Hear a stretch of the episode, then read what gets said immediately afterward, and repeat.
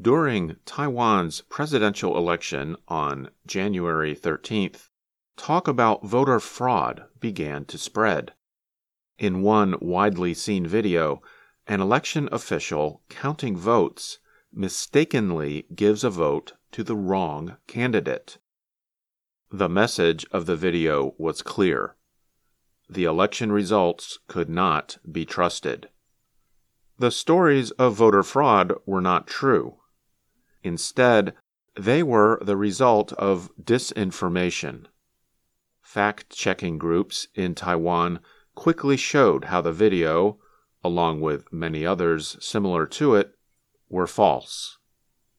MyGoPen is a Taiwanese fact-checking service. It found that the widely shared video had been edited to hide an important fact. The full unedited video shows that soon after the official made the mistake, other election workers corrected it. Before the election, worries that fake news stories would threaten it had been growing. But Taiwan's response to disinformation was fast and organized, with fact-checking groups and government working to reduce it. Doublethink Lab is a nonprofit based in Taipei, Taiwan. It says its research shows that China targeted Taiwan with disinformation ahead of the election.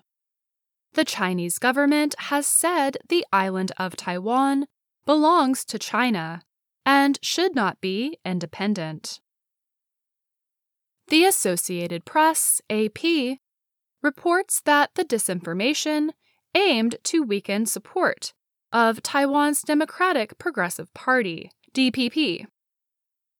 A P reporters say the disinformation tried to make the D P P look like it was likely to start a war with China. The false stories targeted U S support for Taiwan, arguing that America was only interested in Taiwan's semiconductor exports and would not support the island if it came to war with China. A P reporters left messages with the Chinese embassy in Washington on Saturday. The embassy did not immediately return those calls. The D P P candidate, Lai Ching-te, won the January election. He defeated Ko Wen-je of the Taiwan People's Party and Hou Yu-ih of the Nationalist Party, Kuomintang. Many experts view the election as centering on the island's relationship with China.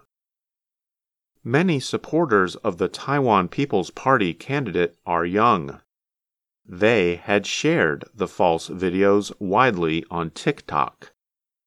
The videos were then shared on Facebook. However, groups quickly showed how the videos were false. Taiwan's Central Election Commission held a news conference to push back on claims of miscounting votes. Influencers like at Froggy Chew, with more than six hundred thousand subscribers, also explained on YouTube how officials count the votes. Kenton Thibault is an expert on Chinese disinformation at the Atlantic Council's Digital Forensic Research Lab. She said Taiwan has been able to effectively respond to Chinese disinformation, in part because of how seriously the threat is seen there. Thibault said Taiwan has used a whole-of-society response. The government, independent fact-checking groups, and even private citizens are called to point out disinformation and propaganda. Alexander Tai-Rui Yu is Taipei's economic and cultural representative to the U S. He said Taiwan's government has learned it must identify and disprove false information as quickly as possible. Find it early, like a tumor or cancer.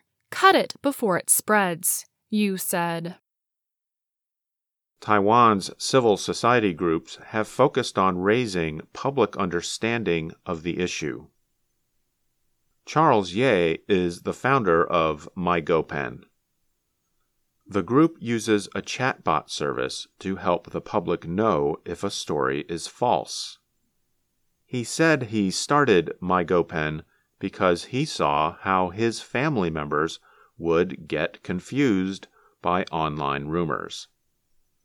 Educating the public about fake news and the digital environment is growing, but slowly.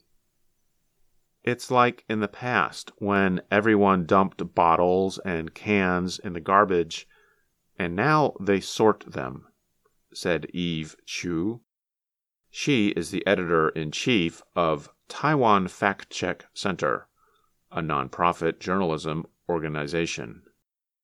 Everyone needs to slowly develop this awareness, and this needs time, she added. Political divisions may also affect the spread of disinformation in Taiwan.